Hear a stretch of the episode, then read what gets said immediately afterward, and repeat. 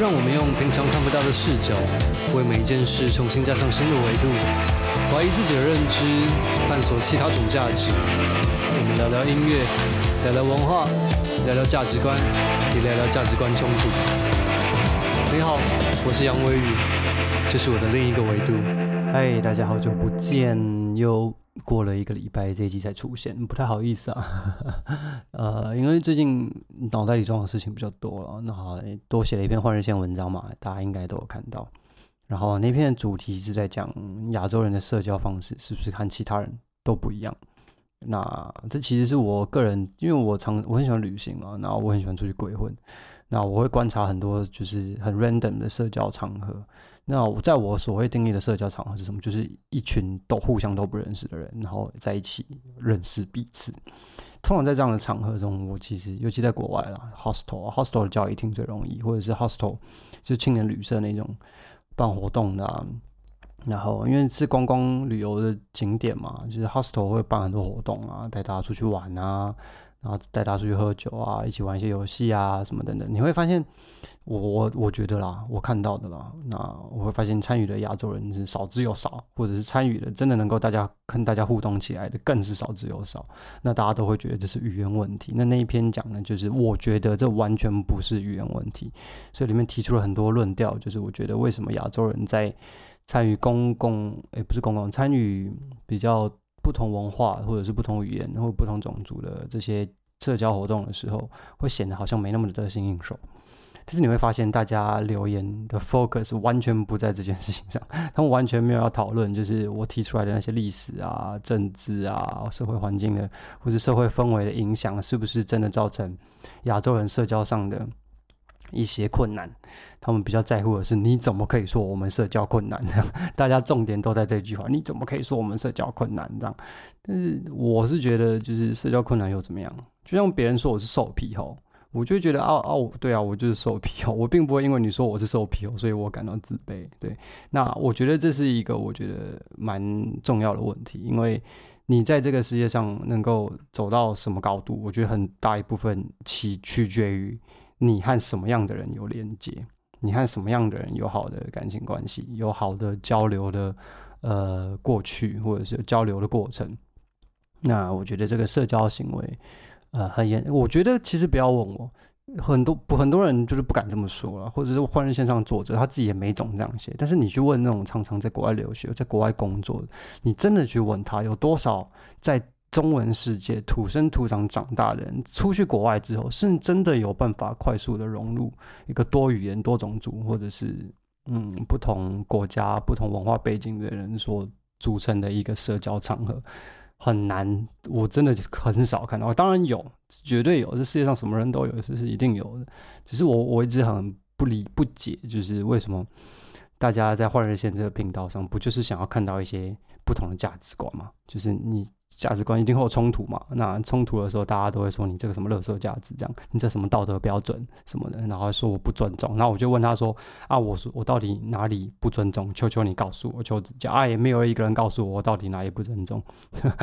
对啊，对啊，我当然知道一开始写这篇文章就是一个争议比较大的内容。那我常常都会觉得就是啊，我不写谁会写？就跟我开这 podcast 一样，嗯，这些事情我不讲谁会讲？我跟你说，如果我不讲，根本绝对不可能会有人出来讲。就算他知道有这些事情，很多人都知道这些事情，我跟很多人都聊过这些事情，他们也天天都在干掉。想到这些事情的时候，也只能叹气，但是就是不敢出来讲。这就是这就是台湾啊！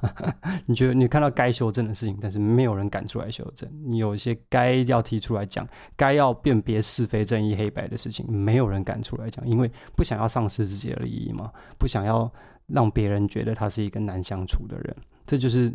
这这文章里面有讲的嘛，集体主义嘛，对不对？这是这就是一种社会氛围嘛。但是从头到尾都没有人留言跟我讨论过这件事，少数啦，一两个，真的就是一两个。好了，那除了写换日线以外，我最近也要买电脑，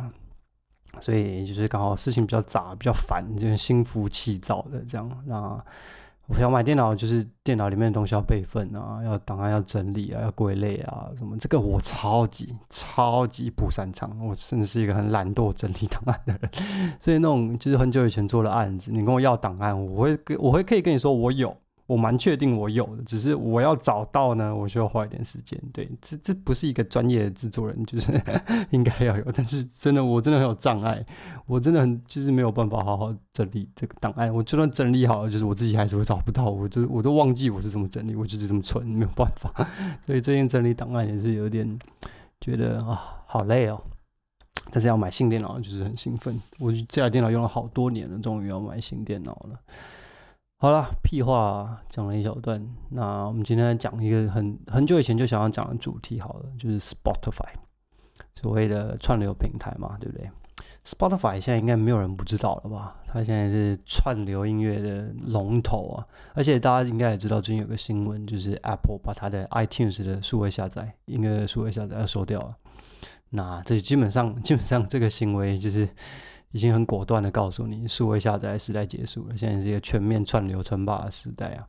但是 Spotify 在过去几年就已经就是一直就是就已经红到了，就是大家其实都知道，已经好几年了，也不是现在才红起来的。那其中很多呢，呃，很多唱片公司或者是经纪公司或者是一些经纪人呢，他们就会发现 Spotify 一个很重要的东西叫做播放清单。因为播放清单实实质性的决定了你有点播量是多少，而你的点播量直接决定了你可以 Spotify 从 Spotify 里面分到多少钱。所以呢，到最后很多人把他的发行目标就变成完完全全的锁定在能够放上播放清单。那我今天呢，其实就要呃讲一些关于 Spotify 我所知道的事实。跟一些我所知道很多人都有了迷思，然后告诉一些你可能可以去做的事情，跟千万不要去做的事情，跟以前一样。那 Spotify 这家公司，先讲这间公司好了。其实我对于这间公司其实也没有什么太大的好感。就他从一开始的时候，我没有很认真的研究这间公司啊，我得说。但是就是就我所看到的资料，跟一些文章报道啊，还有一些产业内幕消息啊等等的。其实 Spotify 在我看来就不是一家太正派的公司，对我来说啦，就是他有很多行为跟很跟刚，尤其是刚开始的时候，他刚起家的时候，跟别人很多谈判的方式啊，然后拿到歌曲播放的版这权利的方式啊，一直到现在，他已经大到变成一个巨兽了。就是他跟艺人之间的，是哎音乐人之间的合作跟分润的方式，我觉得都是有一个就是。有一个欺负人的心态啦，我觉得就是如果你是一个音音乐人的话，就是跟 Spotify 合作，基本上你就是就是他基本上就是吸着你的血，然后一直长大这样。可是你又不能不给他吸，因为他实在是太大，你不放上去就等于就是你错失了很多让听众听到你的机会嘛。其实变相的来说，他们他们掌握的权力更像当时的唱片公司啊，他基本上就是现代最邪恶的权力最大的，就像是 Spotify 这种公司，就是他握有。非常重要的平台的主控权，然后他其实也没有打算让多少福利给音乐人，他自己本身的呃商业逻模式基本上就有问题。之前不是在讲 Spotify 到这样，到已经规模到这样，他其实好像也没有在赚钱，这不是一件很怪的事情吗？其 实我觉得这间公司其实从头到尾它的经营方式跟它的中心思想跟它的价值是有问题的，但是我们不管这些嘛，反正。我们只管 Spotify 的这样的服务是不是能够替我们的音乐人生，或是艺术家人生，或是做音乐的呃这个职业生涯中带来什么样的帮助？好了，简单描述一下 Spotify 这间公司好了。如果你对它还很不熟的话，它呢现在是全世界最大的串流音乐串流服务平台啊。然后它的每个月哦，每个月的活跃使用者是两亿一千七百万人。然后呢，它总共有一亿付月付费订阅者，也就是每个月缴钱给 Spotify 听歌的人有一亿，很夸张哎，一亿啊！然后这世界上，你这个星球上百分之四十的串流的市场是被 Spotify 所霸占的，然后它上面拥有四千多万首歌，四千多万首歌啊！天哪！然后其实 Spotify 也是真正让大家很有感受的一个呃音乐串流平台啊，因为真的太多人使用，太广泛了，它在音乐界的影响力真的是太大了。那到最后出现了一个非常有趣的现象，就是关于播放清单的创造者，叫做叫做那叫 playlist curator。他们在忽然在这个产业中变成一个很重要的角色，因为忽然大家发现，在 Spotify 上面很多的点播率是来自于这些播放清单，尤其是 Spotify 自己的官方播放清单。所以呢，唱片公司呢跟经纪人或者是经纪公司的目标，都把发行就慢慢的遗忘。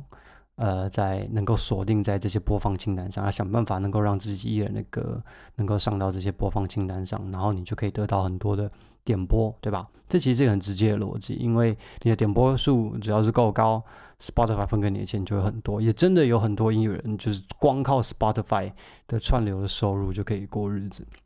那 Spotify 的串流是怎么算的呢？基本上它的标准就是，你只要有人听过你听你的歌超过三十秒，只要在他他他在你的歌上听了有超过三十秒，听了超过三十秒，就算是一次串流。那很多人说，其实靠 Spotify 的收入来支撑生活是不可能的，这是错的。我得说，这是绝对非常非常有可能的，而且我也知道有一些。哎，我身边有一些朋友，他们真的就是很绝大部分的收入其实是来自串流平台分给他们的收入。那那个 Spotify 的老板就是他们的 CEO，他就 Daniel Ek。Daniel Ek 他自己也说，就是他 Spotify 现在有三万个音乐人是靠 Spotify 的分润在过活的。那基本上他的判断标准就是。每年啊，能够靠 Spotify 赚超过三十五 K，就三万五美金的，基本上就有点像是最低工资的概念，就是给你一个温饱，能够养活。所以他他很自豪的说，Spotify 至少养活上万个音乐人。啊，今天重点不在于评价 Spotify 是不是一家好公司，而是 Spotify 对我们到底有多大的帮助。好，那 Spotify 基本上改变了？就是又再一次改变人的听听音乐的方式嘛。以前到数位下载，数位下载已经够惨了，现在串流更他妈惨。Spotify 分给你的钱，你就单那个点播次数来看的话，真的是少之又少啊。但是，呃，你不上他的平台，又好像跟自己过不去。那我们究竟该怎么做，会是比较正确，对我们自己的帮助是比较大的呢？好，其实第一个大家会想的，就是如果今天要发行一首歌的话，我能够自己把自己的歌放上 Spotify 的吗？是可以的，这绝对没有问题的。在国内外都有非常多的那个服务，就是在替你做这件事情。他可能有一些人，每个人每个公司的服务不太一样，有些人是收你一个月费，或者是就只收你一笔钱，之后再也不会再收你钱。有的是就是从你的串流收入里面抽百分之几的趴数。呃，我之后也会做一集专门分析比较这些服务之间的优劣跟好坏，但是，呃，我所知道绝大部分都是国外的公司是讲是写英文的，也比较不好意思，因为我之前在社团里面也有提到有人想要，呃，希望我做一集讨论这个题目，那，哎，对，我之后一定会做一集讨论所有我接触过的，呃，这些上架服务的各家公司的好坏跟比较，我个人的啦。所以，如果你是一个独立音乐人，希望把你的歌放上 Spotify 的话，其实是很容易的。你只要找到任何一家有在做这样的上架服务的公司，然后，呃，很简单的给他一笔很小的费用，你就可以达到这件事情，然后就可以开始靠 Spotify 上面有人听你的歌来分润。但是重点在于要有人听你的歌，这一切都是还是回到我们一开始讲的重点嘛？谁会上去 Spotify 搜寻你的名字，找到你的歌，然后播来听呢？我们先假设你没有上什么 playlist 啊，或者什么那种需要有人注意到你的这种机会，那一样还是你要够多的粉丝嘛，他够爱你嘛，够喜欢你的歌嘛？这一切依旧是所有事情的根本。但是 Spotify 它是不是真的能够替我们赚钱？甚至就是我们把一切的重心都建筑在 Spotify 上是不是有可能的？哎，我得说，这一切都是非常有可能的。我认识非常多就是靠 Spotify 真的赚很多钱的音乐人哦。呃，但是我得说，对大家对 Spotify 还是有一定程度的误解。第一个就是关于很多唱片公司跟经纪人现在开始把 focus 放在能够上 playlist 上的，我作为一个很重要的目标。当然，上 playlist 是一个绝对直接的帮助，是无可否认，尤其是 Spotify 的官方。的那些 playlist，然后以至于呢，网络上就开始衍生非常多。台湾可能比较少，我在台湾，台湾可能也有，我不知道，我没有看过。说实在的，在国外有非常非常多的公司，就是你付给他一笔钱，然后他会把你的，他会声称他有很多就是 playlist curator，就是创造这些播放清单的人，甚至呢，他他声称他能够接触到 Spotify，就是公司的内部的官方的 Playlist Curator。然后你只要付给他一笔小小的钱，他就可以把你的歌就是发给这些人，然后希望他们可以把你的歌放进他的 playlist 里面。对，非常非常多，你去网络上找超级重超级多。但是我得跟大家说。我所见到，我所听说过，或是我身边有朋友遇到过，然后跟我在聊这件事情呢，没有一个人觉得 这种公司是可靠的，没有一个人回来跟我说有一个很棒的经验哦，真的很厉害，放了就上了什么的，甚至他们就是会，因为你要知道播放清单这种东西是非常吃风格，非常吃曲风的，就是你在一个 metal 的 playlist 里面放进一首华流，你整个播放清单就毁了，这是一个很一翻两瞪眼的事情，但是。就是会有很多那种，你付了钱给他，他你的风格可能是乡村，然后就把你投去投朋克的歌单，然后你就觉得这到底是在干什么这样？所以其实我到目前为止，我还没有听过任何一间公司是有得到正面评价的，就是在讲，就是关于把这些歌曲推荐给那些 playlist curator 能够得到正向的结果。甚至有一些是那种他自己在私下 approach 的，我有听说过，就是你可能使用他们公司的某一项其他服务，可能是可能假设是串流平台上架好了，然后他可能就会写信，就真的有一个人写信跟你说，然后我觉得你的歌很棒啊，我们公司的人听到你的歌都很兴奋啊，觉得这首歌很有潜力啊，然后我们公司有个部门是 focus 在 playlist curator 的，那你是不是想要加入这个 custom package，就是为你量身而打造的一种服务？你只要多给我多少一点点多少钱呢？我们就可以把你的歌投去给别人。然后通常这一种呢，我也是没有听到什么比较正面的回应，所以我目前为止就现阶段来说，我是完全不建议大家尝试这样的服务的，因为我到现在还没有得到任何一个正面回应。我自己也试过一两个，但是我也觉得这他妈的也太瞎了吧。然后还有另外就是把呃宣传的重点放在呃 playlist 上面，就是希望能够上 playlist 线上，是不是对的？先说，我觉得这个是不是一个呃健康的操作的想法？另外，我也得说，就是这其实是别从别人那边给的资讯。就是我之前常常推荐一本书嘛，叫做《How to Make It in the Modern Music Business》，呃，是这样念吧？还是《New Music Business》？反正就是 Ari Huston 写的那个那本书。Ari Huston 其实也是一个我很崇拜的一个人，因为我觉得他讲了很多东西是对我来说非常大的启发，我到现在的很多观点都是从他那里偷偷学来的。然后就我被他影响其实很深。然后我看他那本书的时候，我也觉得，干对嘛，这个才叫音乐产业。他其实也大我没几岁而已，他好像大我个五六岁而已。然后他也有说，就是他也不建议大家把呃那个操作的重点放在 playlist 上面。很原因很简单，就是你其实去看一个。艺人的 Spotify 的页面，然后你看他有 monthly play 嘛，就是一个月有多少点播这样，你会看到那种，就是他的追踪数量少到靠北，可是他的每月点播就是非常非常高。那当然这这就代表他能够靠 Spotify 赚的钱很多。但是你可以看他就是他是不是有上了其他的 playlist，那有一些可能是 Spotify 的官方的 playlist，或是他的歌上了很多其他的 playlist，导致他能够每个月会得到很多的点播，但是。但是这一切都有一个非常重要的但是，就是呢，只要有一天这些 playlist 的 curator 们他们 drop 你，他不再把你的歌放进他的 playlist 里面，什么原因不知道，或许是风格不搭了，或者是只是他不喜欢了，或者是可能没被收买了，I don't know。只要有一天他们 drop 你了，就是你的这个点播次数是直接就就没了，蒸发了，不只是腰不腰斩的问题，就是会直接蒸发，这是很可怕的。所以其实 Ari Huston 也说，如果你看。一个呃，artist 在 Spotify 上面的 page 呢，它的追踪者数量呢，不到它的每月聆听次数的百分之五，那它其实是非常非常非常危险的，就是它它不能把 Spotify 当做它的主要收入来源，因为这其实是一个随时会垮的楼，因为你不知道那些。呃，playlist curator 哪一天是不是就把你的歌从上他的 playlist 上拿下来了，你就不给你放了，然后你可能每个月的几十万、几百万的每个月的听众次数就直接蒸发了。所以呢，就是把一切的操作中心放在 playlist 上是很不明智的，它是其中一个操作方式，就跟 PR 一样，PR 什么就是宣传操作嘛，唱片公司在干的那些事情嘛。宣传操作是你操作跟累积群众的一种方式，但是你不能把它当为最重要，就是你不能把一切的赌注都压在他身上，这是一个非常危险的。我觉得我也认同 PR，我觉得 PR 是能够对一个艺术家或者音乐人的音乐人生是非常有帮助的，但是你不能把你所有的重点都放在 PR 上，你就是会变成就是台湾艺人。好了，对。所以，与其看那个每月点播次数，其实对一个音乐人长久的音乐人生跟生涯发展来说，比较重要的是追踪者数量。所以，Ari Huston 也提出来，他意思就是说，如果你看那个每月点播次数跟呃他的追踪者数量的比率不到百分之五的话，它其实是很危险的。他其实讲的很保守啦，因为 Spotify 的点播次数也是可以买的，那轻松买，而且。比 Facebook 跟我记得比 Facebook 跟 YouTube 还要更便宜很多，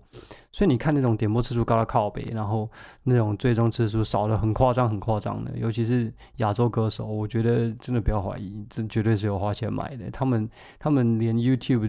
就是 Facebook 跟电视广告都买了下去，连传统报纸都买了下去。Spotify 对我们来说真的是小钱。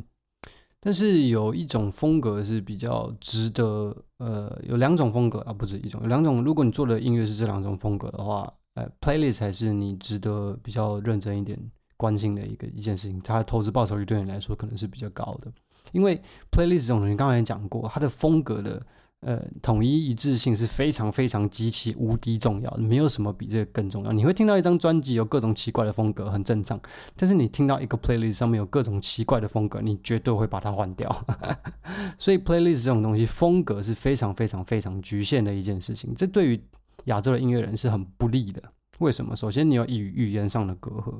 再来呢，在亚洲音乐的世界里面，风格是一个非常 confusing 的事情，而且是完全完全的 confusing 啊。今天这个艺人第一张专辑可能是做摇滚，第二张专辑可能就变电子，第三张专辑可能变 hip hop，然后第四张专辑可能变民谣，第五张专辑可能要变唱跳。韩诶，韩流唱跳，I don't know，就是风格这件事情，在台湾的唱片产业来说，从来都不是一件事情啊。就是只要能赚钱，我管你什么风格。所以我必须得说，所以呃，大体来说，如果你做的是华语音乐，然后你的风格可能就是一般的华语流行音乐的话，我觉得 Spotify 的 playlist 完全不是你呃想要发展的重点，也你也你也不会想要把重点放在这件事情上。但如果你做的是西洋流行歌，或者是你做的是 hip hop，那我觉得 playlist 这件事情是值得值得一试的，因为你有非常非常多的选择。关于 hip hop 跟 pop、western pop，哇，记得我再次强调是 western pop 的呃呃 playlist 还是非常非常非常多的，而且追追踪者跟点播率还是很夸张的。那这种东西多，你的命中率当然就高，对吧？那其实我也有看过一些，因为其实我那时候在发行没有台湾的时候，也认真的研究了。下关于 Spotify，然后也整理了一些资料，然后我也去下载一些就是别人跟呃 Playlist Curator 联络的 email 的范本 template，template 应该是范本吧？对，我们就先当了范本之类的，就是你跟这些呃 Playlist Curator 要怎么联络比较好，他会愿意听你的歌等等的。但是我后来想想，真的做华流的，你真的是我不知道哎、我不知道，我真的不知道做滑流要怎么在 Spotify 上面杀出一条血路。可能 KKBOX 可能对你的帮助会再大一点吧。但是如果你做的是独立音乐，也就是说你对于风格这件事情对你来说你是很重要的，就是你很讲究自己的风格跟特色的话，那我相信会继续听这 podcast。绝大部分人也是这样的人。那如果你是只是想做 pop pop star 的话，你不会想要听这个。你想要当主流巨星，你听我的 podcast 是完全没有用的。我我也建议你不要浪费那么多时间听我讲屁话。那所以其实 Ari Huston 他也讲了，就是他研究完了 Face 那个 Spotify 之后，他其实也说 Spotify 其实没有一个能够呃有效完整累积群众的一套方式，他 Spotify 是做不到的。就是你只靠操作跟经营跟认真的研究 Spotify 这个平台跟系统，甚至它的后台的演算法，甚至它下广告的方式，就算你从头到尾把 Spotify 这个平台给摸透了，你也没有办法在上面建制到一个完整的。呃，和群众累积跟互动的方式，所以 Ari Huston 本身他其实他也并不赞同，就是你把所有的重点都放在 Spotify 上面。虽然 Spotify 看起来替很多音乐人创造了非常庞大的收入，你也会看到很多文章在写说音乐人真的靠 Spotify 赚了很多钱，是没有错，这是做得到的。但是对于群众累积这一块来说，它的帮助其实是没有这么大的。如果你想要短时间发财的话，Spotify 是有机会让你做到。但是如果你想要靠 Spotify 建立一个长久稳定的收入跟音乐生涯的话，跟创作生涯的话，Spotify 是做不到的。那另外，Ari Huston 他也说，就是如果你是做，你是希望能够靠音乐串流平台来获得稳定的收入的话，而不是靠呃所谓的 playlist，就是有时候你上了 playlist 运气很好，然后你就忽然赚了很多钱啊，没上 playlist，然后你就很可怜，你就没钱赚这样，能够让你稳定的靠呃这些。串流平台赚到钱的方法依旧是所谓的 direct marketing。什么叫 direct marketing 呢？基本上就是和我们之前群众累积的概念是差不多的，也就是所谓一对一、面对面直接互动的行销方式，就是 direct marketing。然后另外，他其实也最近，我觉得他会忽然讲这个话题，一部分也是因为他最近想要开始卖课程。然后他想要，他说他研究出了一套方式，就是可以用 Instagram 的广告系统。那 Instagram 的广告后台跟 Facebook Facebook 是一样的嘛？这个不再多说。那他说他呃和很多的独立音乐人跟他举了一些例子，就是在 Spotify 上很成功的人，他们说他们一起呃经营出了，然后也实验过一套很成功的方式，就是靠。呃，Instagram 的呃下广告跟一些特定的操作方式，能够也很有效的增加你在 Spotify 上面的呃点播次数。呃，我大概能够理解他会做的呃操作内容有哪些，但是我其实还蛮有兴趣，我想要知道他到底是如何突破这个平衡的。因为 Spotify 分给音乐人的钱真是少到靠北，能够你能够靠投资。下广告的钱，然后能够变成让你在 Spotify 上的收入能够 cover 到，我觉得是非常非常困难的。就是虽然说我在 Facebook 上下的广告已经就是成本已经低到很夸张了，但是 Spotify 会分你的钱更是低到更夸张。所以我觉得这可能是很很很难以达到的。所以他说他达到，其实我蛮蛮好奇的。我有可能就是如果我有空的话，我可能会去买他的课程来听一下，就是他到底是怎么办到的。如果真的能够让 Instagram 下广告下到能够在 Facebook 上。不是 Facebook 啊，Instagram 上下广告下到让你在 Spotify 上的串流收入能够超过你下广告的钱，我觉得这其实是很不可思议的。我至少在我的观点看来，所以我最近可能会